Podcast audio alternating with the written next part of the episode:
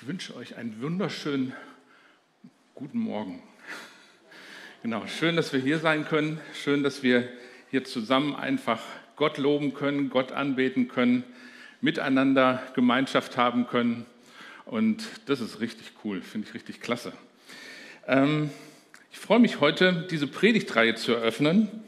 Und unter Umständen habt ihr euch gefragt, was bewegt uns dazu, so eine Predigtreihe zu starten? Warum machen wir das? Ähm, und wenn ihr auch nachher hört, über welches Thema ich heute sprechen werde, dann werdet ihr sagen, okay, habe ich schon mal gehört eventuell oder teilweise. Ähm, was bewegt uns zu dieser Predigtreihe, über das zu sprechen, was Gott wichtig ist?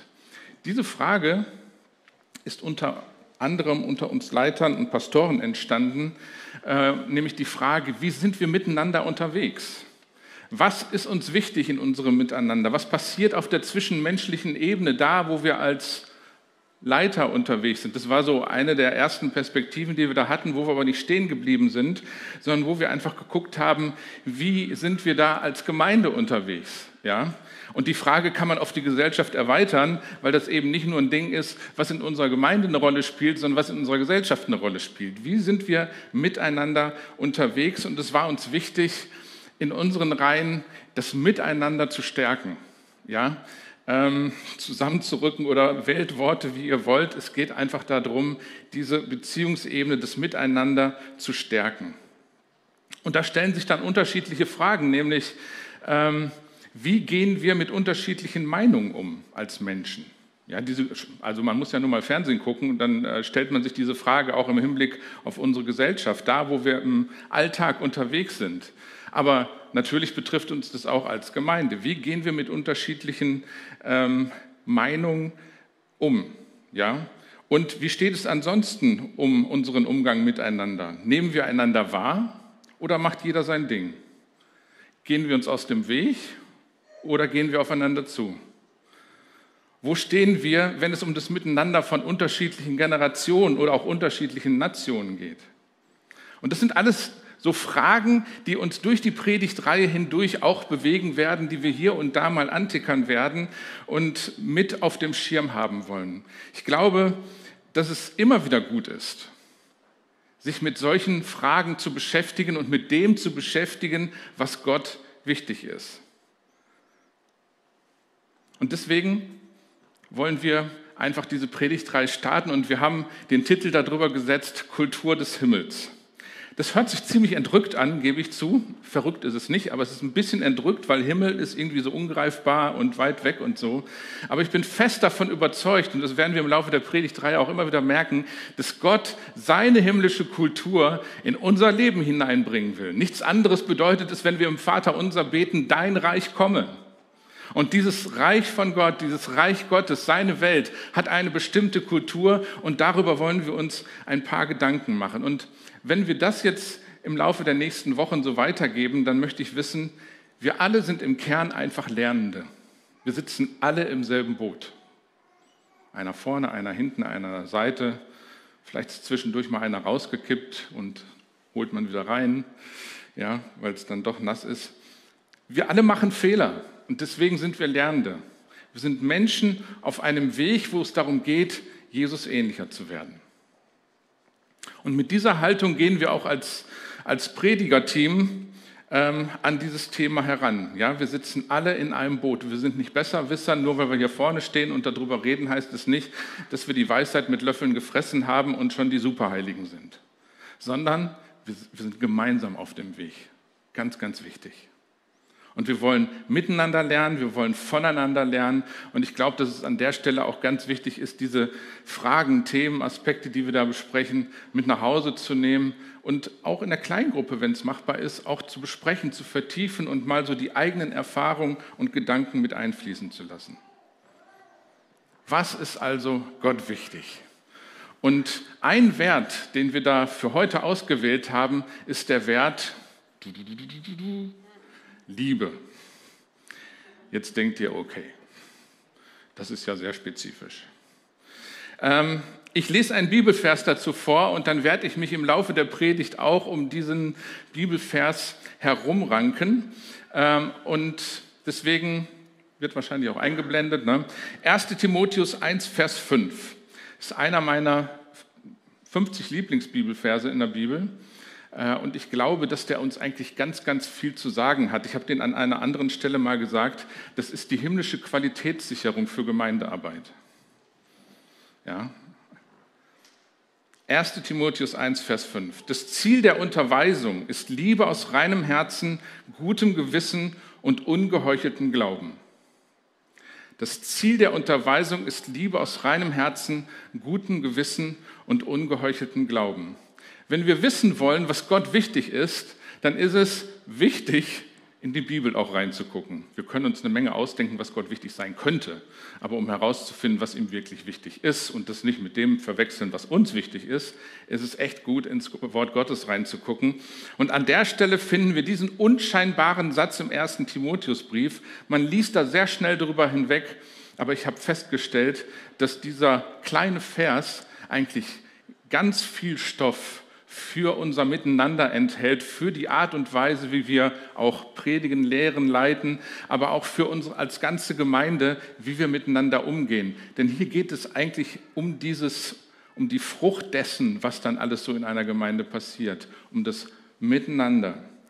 Und der Bibelvers kommt aus, aus einem Kontext, wo es eigentlich darum geht, dass äh, sich in einer Gemeinde die Leute viel damit beschäftigt haben, was so sinnlose Fragen sind, Fabeleien, Geschlechtsregister und so weiter, wo Paulus sagt, es gibt nur sinnlose Diskussionen. Lasst es sein.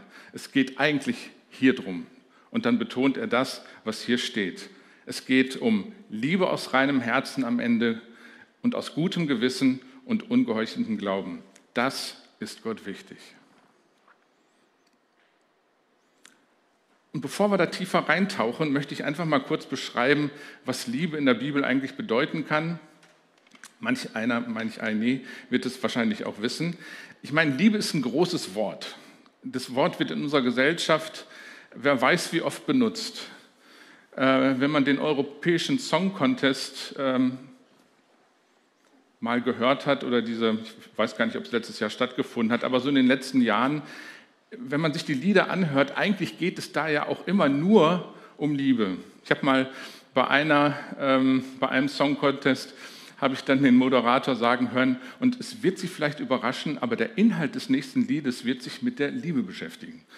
Ähm, so leicht ironisch, was anderes gibt es da gar nicht. Also Liebe ist so ein viel benutztes Wort, inflationär, und jeder interpretiert in dieses Wort hinein, was man eigentlich gerne haben möchte. Was es deutlich macht, ist, dass wir uns nach Liebe sehen. Alle von uns. Ja? Wir, wir sind da hinterher. Aber in der Bibel gibt es unterschiedliche Begriffe für die Liebe und da gibt es einmal dieses Wort Philia, was eher so die freundschaftliche Liebe untereinander bedeutet. Ja? Eine Liebe, die wir brauchen. Sympathie, Zuneigung, solche Sachen. Dann gibt es auch den Begriff Eros, was eher so die, ich nenne es mal die objektorientierte Liebe ist. Das hört sich jetzt ein bisschen schlimm an, aber da geht es darum, dass man etwas begehrt, etwas, ähm, etwas, ähm, etwas haben will. Und ähm, genau, das ist eher so diese objektorientierte Liebe, die eine Leidenschaft auf etwas bezieht, ja, was man dann auch erleben, haben, wie auch immer besitzen, begehren will. Und dann gibt es die Agape, die eigentlich nochmal eine andere Richtung hat, wo es nämlich darum geht, dass man nicht etwas haben will, sondern dass man etwas geben will. Ja? Sie reagiert nicht einfach auf etwas, diese Agape-Liebe, sondern sie gibt, sie wählt aus, sie entscheidet sich für etwas. Mal mit ganz einfachen Worten ausgedrückt. Was ist also Liebe? Was stellt Gott sich unter Liebe vor?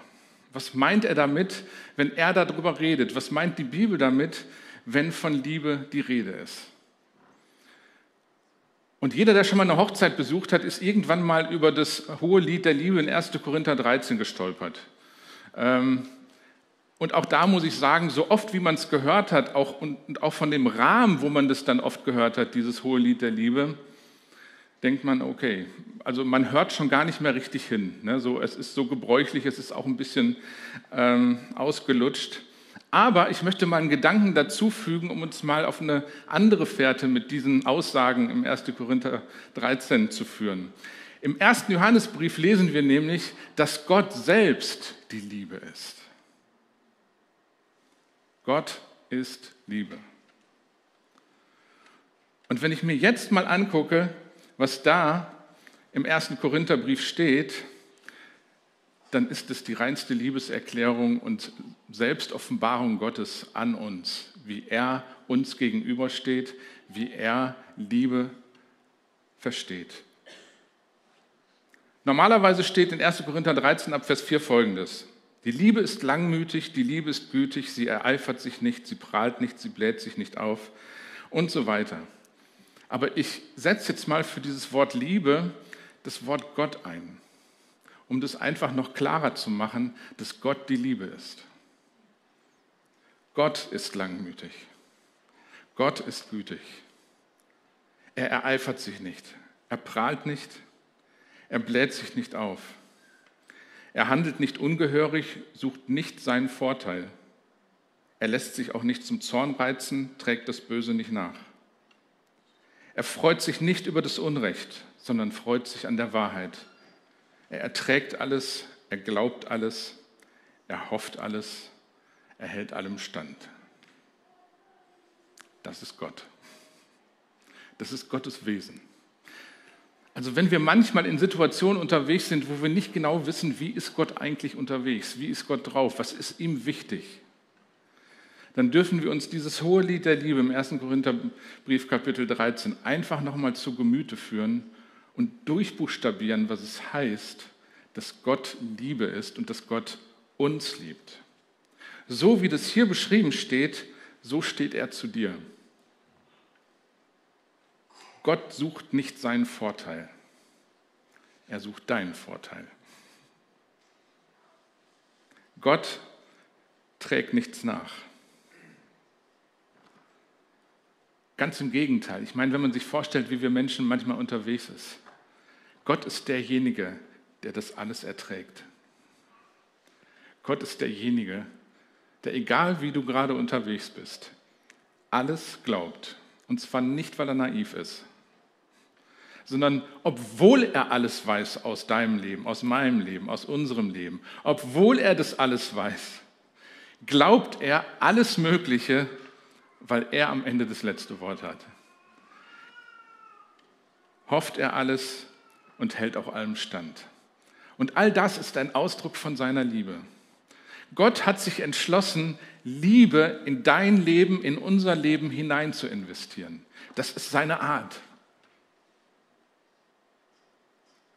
Und sofern wir nicht davon wegrennen und damit überhaupt nichts zu tun haben wollen und völlig andere Wege einschlagen, wird das unsere Geschichte werden. Wird es etwas werden, was wir in unserem Leben erfahren werden. Aber es wird sich niemals was daran ändern, dass Gott sich entschlossen hat, uns so zu lieben, wie es hier beschrieben ist. Das ist ihm wichtig. Das gibt er nicht auf. Und wenn wir uns angucken, dass Jesus Mensch geworden ist, dann wird darin nochmal deutlich, wie groß diese Liebe ist. Also diese Liebe von Gott zu uns ist so groß, das ist ihm so wichtig, dass Jesus sämtliche Grenzen überschritten hat um uns zu zeigen, dieser Gott, dieser unsichtbare Gott, liebt uns wirklich, er meint es wirklich ernst. Er ist gütig, er glaubt alles, er hofft alles, er investiert sein Leben in unser Leben. Deswegen ist Jesus Mensch geworden. Im Gegensatz zu uns. Ja, und wenn ich jetzt hier nur von mir rede, dann nehmt es als ein Stück Selbstoffenbarung von mir selbst. Wie oft geht es mir doch so, dass ich einfach merke, es ist mir zu anstrengend, ich bin auch manchmal einfach zu bequem, aber Liebe bedeutet doch manchmal einfach einen Schritt zu machen aus seiner Komfortzone, um ein Wagnis einzugehen und jemand anders zu begegnen, um sich auf eine Begegnung mit anderem einzulassen, wo man manchmal nicht weiß, was dabei rauskommt. Aber Jesus hat diese, diese, diese Kluft vom Himmel bis zur Erde überschritten. Also viel mehr kann man an Weg nicht zurücklegen, um Liebe zu zeigen. Wer von uns könnte behaupten, so zu lieben? Ich habe mir vorgestellt, wie das wäre, wenn irgendjemand, oder ja, kannst du das auf, auf dich selbst beziehen, wenn wir bei unserer Beerdigung erleben würden, sofern wir es denn erleben, dass diese Worte, die hier im ersten Korintherbrief beschrieben werden, dass die über uns gesagt würden. Hans war langmütig, er war gütig, er ereiferte sich nicht, er prahlte nicht, er blähte sich nicht auf und so weiter. Er freute sich nicht über das Unrecht. Er hat alles ertragen, er hat alles geglaubt, er hat alles gehofft und in allem standgehalten. Ich weiß nicht, ob irgendein Hans hier im Raum ist, aber fühle dich angesprochen. Und auch alle, die nicht Hans heißen, für die ist es auch gedacht. Aber Jesus hat genau das gelebt. Das ist das, das Zeugnis, was Gott ihm ausgestellt hat. Ja? Er hat die Kultur des Himmels auf die Erde gebracht. Das ist Gott wichtig, was dort in diesem hohen Lied der Liebe beschrieben ist. Und die Frage lautet jetzt, wie können wir hier diese Kultur des Himmels leben? Wie können wir hier so eine Art von Liebe leben und auch erlernen? Was ist dafür wichtig?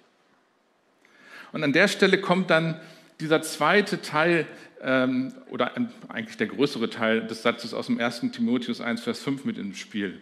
Das Endziel der Unterweisung ist Liebe, da könnte man jetzt stehen bleiben, aber der Paulus wollte es ein bisschen genauer haben. Liebe aus reinem Herzen, gutem Gewissen und ungeheucheltem Glauben. Und was das so ein bisschen durchdekliniert heißt, will ich mal kurz anreißen. Man könnte viele andere Gedanken darüber mit ins Spiel bringen. Aber die Frage ist doch, wie sieht es dann aus, und das ist der erste Punkt mit dem reinen Herzen, Liebe aus reinem Herzen, wie sieht es aus, wenn ich jemand aus reinem Herzen liebe?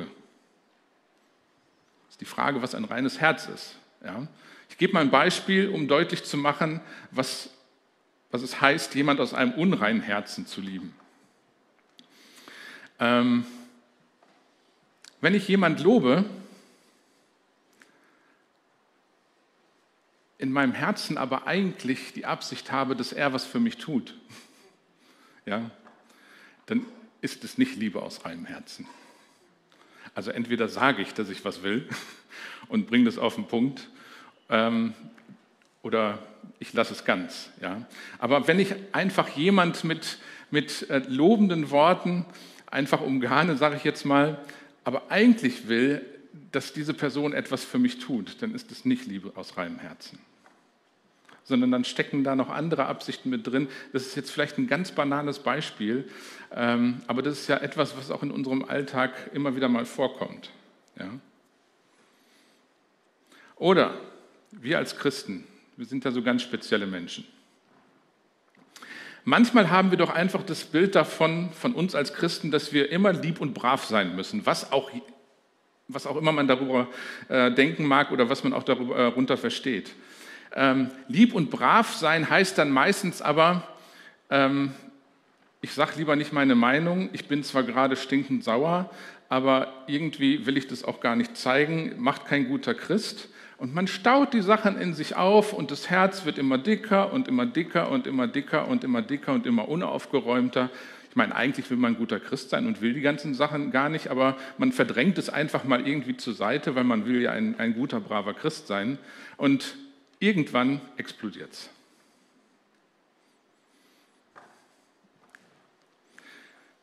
So ein Herz ist nicht aufgeräumt. Ja, man, ein anderes Wort für ein reines Herz. Ich finde, ein reines Herz ist auch ein Herz, das aufgeräumt ist. Und zwar, wo, wo man Gott mit rangelassen hat und er mit aufräumen konnte. Wo letzten Endes das Herz dann offen ist, dafür sich auf Gott auszurichten und offen dafür ist, dass Gott in dem eigenen Herzen wohnen kann. Wie sähe es denn aus, wenn man tatsächlich jemand aus reinem Herzen liebt und lobt? Wir haben ein Beispiel eben hier gesehen. Ja.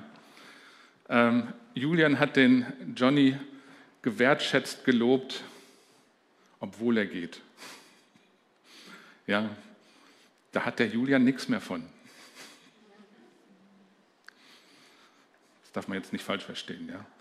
Was ich deutlich machen will, ist Liebe auf Gottes Art. Die Liebe, die Gott wichtig ist, die gibt. Die sucht nicht ihren Vorteil. Weder verdeckt noch offensichtlich, sondern die gibt. Das ist der Punkt. Und wenn wir jemand loben wollen, dann sollten wir uns überlegen, was wir sagen wollen, warum wir jemand loben wollen.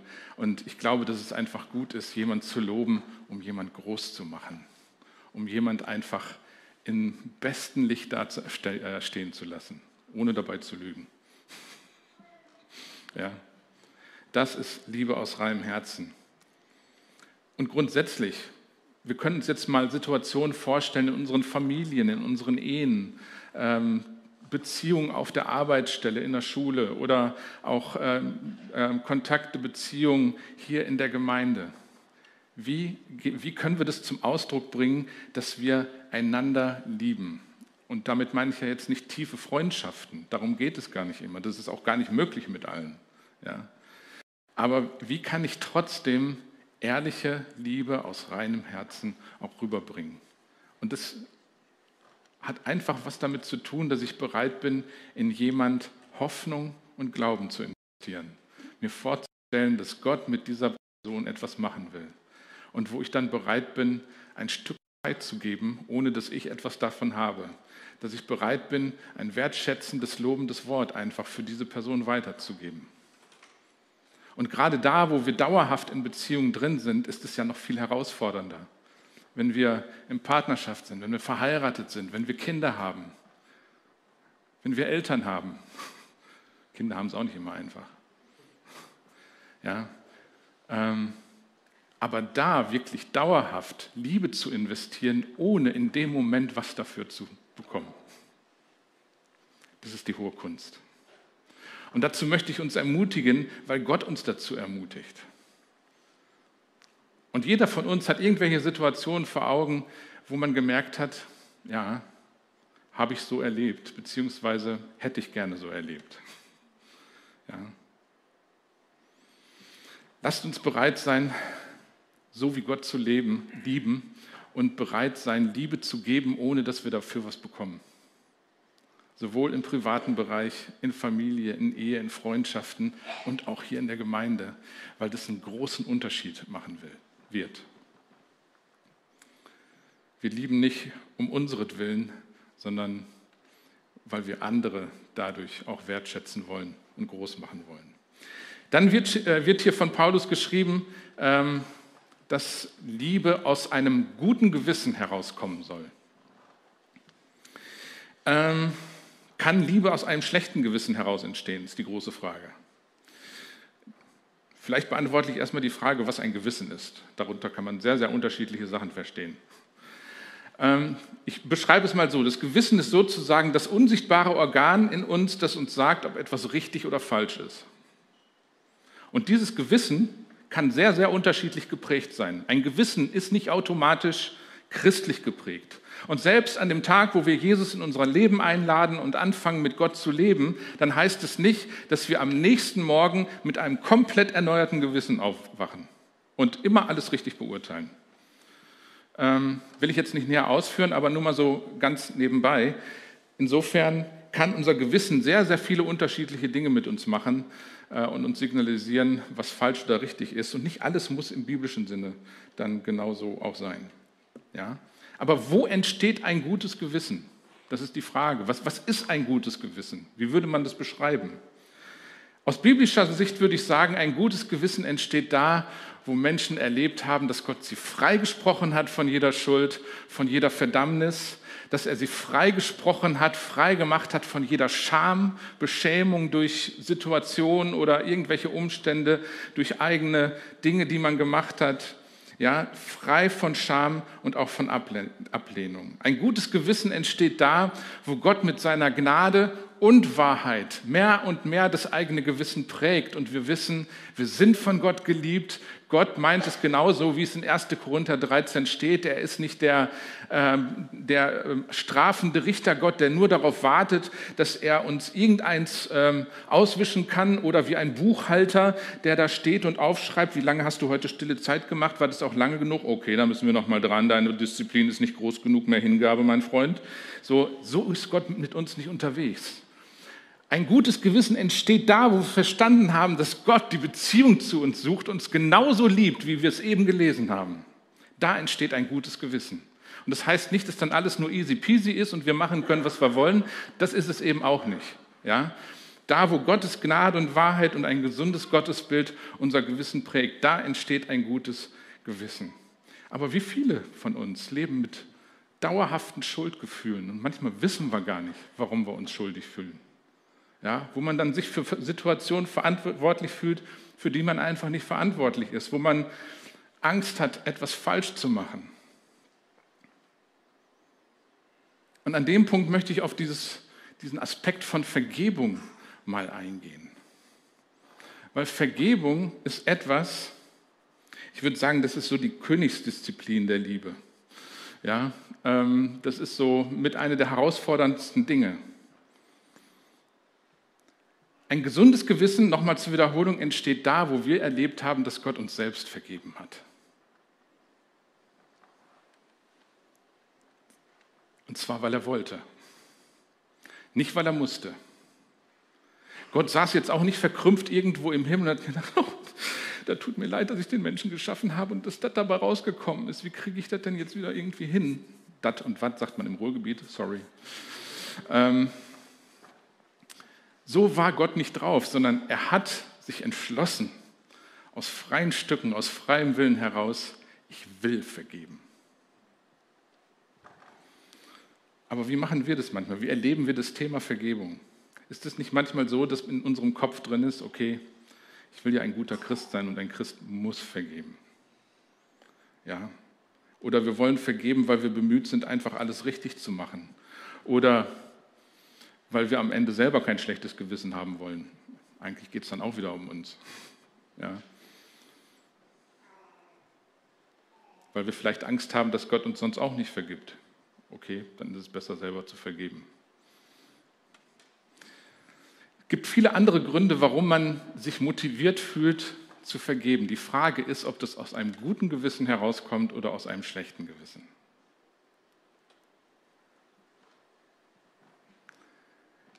Was ich manchmal unter uns Christen wahrnehme, ähm, ist jetzt meine Wahrnehmung aus unterschiedlichsten Gesprächen, die ich in den letzten 30 Jahren geführt habe, sowohl mit mir selber als auch mit vielen anderen Menschen, ähm, wir neigen manchmal dazu zu vergeben, entweder weil wir das Gefühl haben, wir müssen es oder weil wir schnell irgendwie das eigentliche Problem zur Seite drängen wollen und uns gar nicht richtig damit beschäftigen wollen, weil es nämlich Dinge gibt, die uns verletzt haben, die uns ähm, klein gemacht haben, die uns richtig beschäftigt haben, aber wo, wo die, diese Schmerzen einfach für uns so sind, dass wir uns damit gar nicht richtig beschäftigen wollen und dann lieber irgendwie schnell vergeben und gucken, dass man da irgendwie mit klarkommt.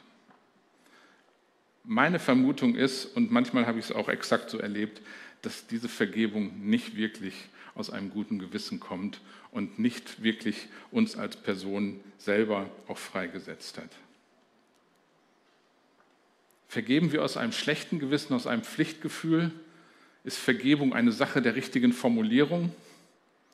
Oder wie kriegen wir das hin? Nochmal dieser Punkt. Wie können wir aus einem guten Gewissen heraus vergeben und mit ganzem Herzen? Und da komme ich nochmal mit dem Punkt. Gott hat uns vergeben, weil er wollte. Jesus hat sein Leben für uns gegeben, weil er das wollte, nicht weil er musste. Jesus hat sein Leben für uns gegeben, obwohl er wusste, was ihm gegenübersteht. Als er am Kreuz hing, sah er das, was uns von Gott trennt und wo wir auch gegen ihn waren als Menschen. Ja? Aber er hat es nicht aus einem schlechten Gewissen gemacht, diesen Schritt, sondern er hat es getan aus einer Freiheit heraus und er hatte die Vollmacht, das zu tun und hatte damit auch die Möglichkeit, diese, diesen Schritt zu gehen und Vergebung auszusprechen. Und das dürfen wir wissen. Wir müssen Gott nicht beeindrucken mit unserer Vergebungsbereitschaft, weil Gott sowieso immer den ersten Schritt gegangen ist. Ja? Er vergibt uns den Groll, den wir gegen jemand haben, der uns verletzt oder beschämt hat. Vielleicht übersehen wir das manchmal, wie wir selber auf Verletzungen reagieren und dann selber in so eine Schleife reinkommen, wo, wo es dann schwierig für uns selber ist, damit richtig klarzukommen. Aber ich glaube, aus einem guten Gewissen heraus zu vergeben, heißt zu wissen, okay, Jesus hat den ersten Schritt gemacht. Jesus hat mir vergeben, Jesus hat der anderen Person vergeben. Und zu einem guten Gewissen gehört dann, äh, gehört dann auch, dass ich selber feststelle, hey, in meinem Herzen ist echt Wut. Ich bin richtig stinkig. Und mir geht es dann nicht gut mit. Das gehört auch dazu. Das darf man wahrnehmen. Es gehört zu einem reinen Herzen und zu einem guten Gewissen. Und wenn ich mir dann vor Augen führe, was mich eigentlich verletzt hat und was mich wütend macht, dann komme ich an den Punkt, wo ich dann auch weiß, okay, was will ich denn eigentlich vergeben, wenn ich überhaupt vergeben will? Ja, dass ich mir einfach bewusst mache, was hat mich verletzt? Und nicht so eine Pauschalgnade, einen Pauschalgnadeerlass einfach mal ausspreche, den ich ja schnell formulieren kann. Sondern eigentlich geht es bei der Vergebung darum, sich anzugucken, was ich vergeben will. Und dann geht es darum zu entscheiden, will ich das vergeben? Eine Vergebung formuliert ist schnell, aber weiß ich auch, was ich tue? Und das ist Vergebung aus einem guten Gewissen. Und ich glaube, dass das für unser Miteinander total wichtig ist, das zu tun. Ich glaube, dass es einer Gemeinschaft nicht hilft, wenn wir einfach inflationär mit unserer Vergebung so um uns schmeißen. Ich drücke es mal einfach echt ein bisschen flapsig und provokant aus. Sondern ich glaube, dass es wichtig ist, Vergebung wirklich ernst zu meinen und zu wissen, was man da tut, wenn man jemand etwas vergibt. Und es kann manchmal Zeit brauchen. Das ist nicht so, dass das immer innerhalb eines kurzen 30 Sekunden, äh, Sekunden langen Gebetes dann, dann fertig ist, sondern das sind Prozesse, die mit unserem Herzen etwas zu tun haben, wo es darum geht, einfach klar zu werden vor Gott und aus einem guten Gewissen und im Bewusstsein der eigenen Person und Identität zu sagen, ich vergebe dir. Ich fand das richtig schräg, was du gemacht hast, aber ich vergebe dir. Und wenn möglich, kann ich auch sagen, und wir, wir geben uns eine zweite Chance. Wenn das die Qualität von Vergebung in unserer Gemeinschaft ist, dann glaube ich, hat das positiven, äh, hat das, da steckt Sprengstoff drin, da steckt Kraft drin. Ja, weil da immer wieder auch Neuanfänge möglich sind, weil dann Beziehungen in die Tiefe gehen können und nicht mal so oberflächlich irgendwas abgehandelt wird, damit es einen nicht weiter beschäftigt. Und ich glaube, das ist das, was Gott wichtig ist. Das ist das, was Gott für eine ähm, himmlische Kultur in seiner Gemeinde wichtig ist. Nicht nur hier, sondern in jeder Gemeinde. Ja? Und dazu möchte ich uns einladen, auch zu einem ungeheuchelten Glauben, den ich da nicht vergessen will. Ja? Was ist denn ein ungeheuchelter Glaube? Dazu einfach nur mal als praktisches Beispiel würde ich zählen, wenn wir in uns Fragen und Zweifel äh, herumtragen. Wo ich jetzt einfach mal behaupte, dass wir alle als Christen oder auch als Menschen, die noch gar nicht mit Gott unterwegs sind, auf unserem Herzen haben. Aber wie oft habe ich das schon erlebt, dass Menschen sich überhaupt gar nicht trauen, ihre Fragen zu äußern oder ihre Zweifel zu äußern, weil man irgendwie Angst hat, dann vor anderen als schlechter Christ dazustehen. Ja, oder sich selbst für ungeistlich hält oder Angst hat, dass andere einen für ungeistlich halten, weil man ja sich noch mit solchen Fragen auseinandersetzt. Ja, stattdessen halten wir die Fassade aufrecht und wir wissen, wo man im Lobpreis die Hände hebt. Ja, das, das ähm, ist einfach so. Wir, wir gewöhnen uns auch an einen gewissen Teil von Lebensart, auch innerhalb einer Gemeinde und können einfach im Flow so mit dabei sein. Aber das heißt ja nicht, dass alles, was mich eigentlich glaubensmäßig wirklich beschäftigt, an der Oberfläche ist, sondern dass ich manches einfach mit mir privat ganz alleine herumtrage und Angst habe, es anderen zu sagen. Aber das schafft Barrieren zwischen uns, wenn wir so unterwegs sind. Und ich glaube, dass dazu zwei Sachen notwendig sind, um einen ungeheuchelten Glauben in Gemeinschaft möglich zu machen. Das eine ist, dass ähm, sowohl Leiterschaft als auch die ganze Gemeinde immer wieder signalisiert, wir haben alle Fragen, wir haben alle zwischendurch Zweifel, wir brauchen alle zwischendurch Hilfe von anderen. Ja, da sitzen wir alle in einem Boot. Man könnte das erweitern.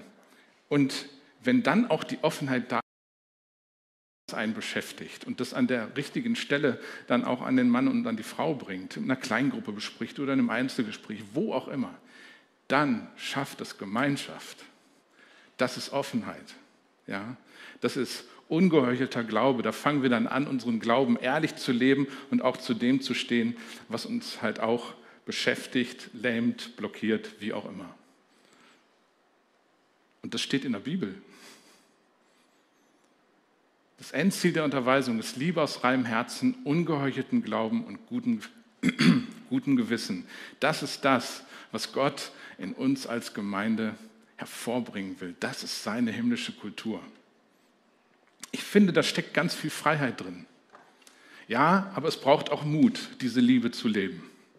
Ja, es, es braucht wirklich Mut manchmal, weil Liebe ist auch riskant. Ja, man kann nie sicher gehen, ob das nicht auch irgendwie abgewiesen wird, ob man vielleicht auch dabei auf diesem Weg Verletzung erlebt.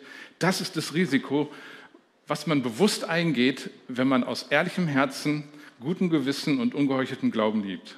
Das ist inklusive. Aber genau dazu möchte Gott uns einladen.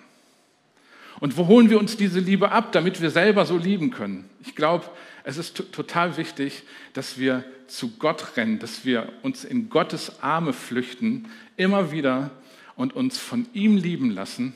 Denn nur wer selbst geliebt worden ist, kann auch andere lieben. Und wenn wir verstehen, was Gott für, eine, für einen Mut und für eine äh, Freiheit in seiner Entscheidung hatte, uns zu vergeben, in uns hinein zu investieren, seinen Sohn Jesus in diese Welt zu senden, damit wir seine himmlische Kultur verstehen. Wenn wir das mehr und mehr innerlich verstoffwechseln, dann wird uns dieser Geist der Liebe in der Gegenwart Gottes mehr und mehr verändern. Das passiert nicht dadurch, dass wir uns mehr Liebesregeln stricken, ähm, sondern dass wir Begegnungen mit Gott haben. Stetig, beständig. Ja? Ob fünf Minuten oder lange oder im Gottesdienst oder alleine zu Hause oder mit ein paar Personen, die wir kennen. Aber ich möchte uns einladen, uns dem einfach auszusetzen und die Sachen, die ich so genannt habe, einfach mal zu beherzigen. Wo gilt es, gesunde Vergebungsprozesse zu gehen, anstatt schnell mal drüber zu wischen? Wo ist es notwendig, die Art und Weise, wie wir einander loben, ähm, ich hatte da jetzt gar kein konkretes Beispiel ähm, hier vor Augen, ja, aber das ist so das, was uns ja oft ausmacht. Wir, es ist, jeder braucht Lob, die Frage ist, wie loben wir? Aber ich möchte euch ermutigen, uns ermutigen, einfach darüber nachzudenken, wie loben wir jemand? Ja. Und genau, nehmt die Sachen einfach mal mit nach Hause und versucht, ähm, das für euren Alltag zu verstoffwechseln und lasst uns echt dran denken, dass Gott uns fähig machen will zu lieben. Wir kriegen das nicht durch eiserne Disziplin hin. Das ist ein Widerspruch. Sondern wir kriegen es nur mit Gott hin. Gott liebt uns. Er hat sich dazu entschieden. Und die Frage ist, entscheide ich mich, auch jemand anders zu lieben? Liebe zu investieren. Ein kurzes Zeugnis noch zum Schluss. Das äh, zeigt so ein bisschen, wie banal es manchmal sein kann. Und zwar es, betrifft es meine Frau, die Aische, die ist als Pflegekind mit 16 in eine Pflegefamilie gekommen. Und dort war ein leibliches Kind in der Familie, ein klein wenig jünger als meine Frau Aische. Und die mochte die Aische gar nicht. Die konnte mit der nichts anfangen. Und das hat sie auch gemerkt. Und weil sie auch schon mit Gott unterwegs war, hat sie sich irgendwann Gedanken darüber gemacht, wie sie damit umgehen will, dass sie die Eiche so gar nicht mochte. Und hat sie sich hingesetzt und einfach Gott gebeten, ihr Liebe für die Eiche zu geben. Dieses Gebet ist über 35 Jahre her.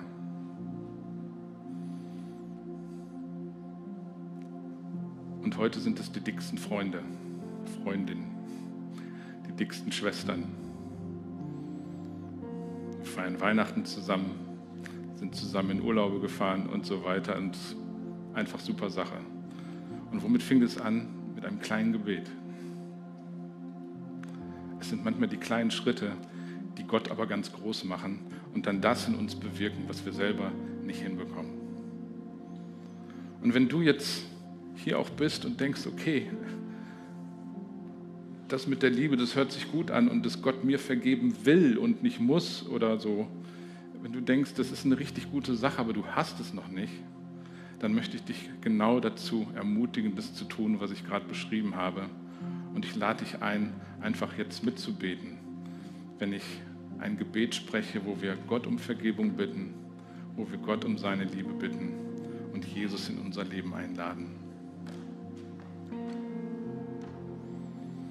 Vater, ich danke dir, dass du uns unendlich, ja, unendlich geliebt hast. Mit einer unendlichen Liebe. Vater, ich danke dir, dass deine Liebe zu uns dir so wichtig war, dass Jesus für uns Mensch geworden ist, um uns zu zeigen, was es bedeutet, dass du alles dafür gibst, damit wir mit dir zusammen sein können und deine Liebe täglich erleben können. Herr, und das, was uns trennt von dir, da wo wir vor dir weggelaufen sind, in eine andere Richtung gelaufen sind, Herr, da bitten wir dich um Vergebung. Herr, und wir wollen den Weg zu dir gehen, zu dir hin und mit dir zusammen. Jesus, ich danke dir, dass du für meine Schuld am Kreuz gestorben bist. Und dass du am Kreuz das besiegt hast, was mich kaputt macht und was mich von Gott trennt. Jesus, du sollst mein Herr sein. Und ich bete, komm in mein Leben, wohne in mir und lass diese Liebe des Himmels in meinem Leben einfach explodieren. Dass ich das mehr und mehr erlebe und auch andere in meinem Umfeld. Jesus wohne in mir.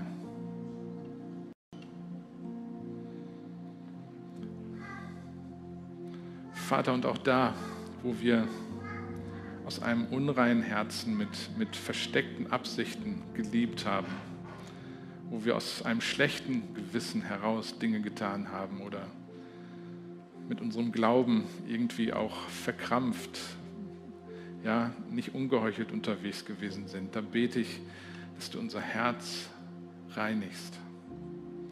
Herr, wir wollen dir diese Last in unserem Leben geben und dich bitten, dass du uns frei machst wirklich so zu lieben, wie du liebst. Ja, danke für deine Liebe, Vater. Danke, Jesus.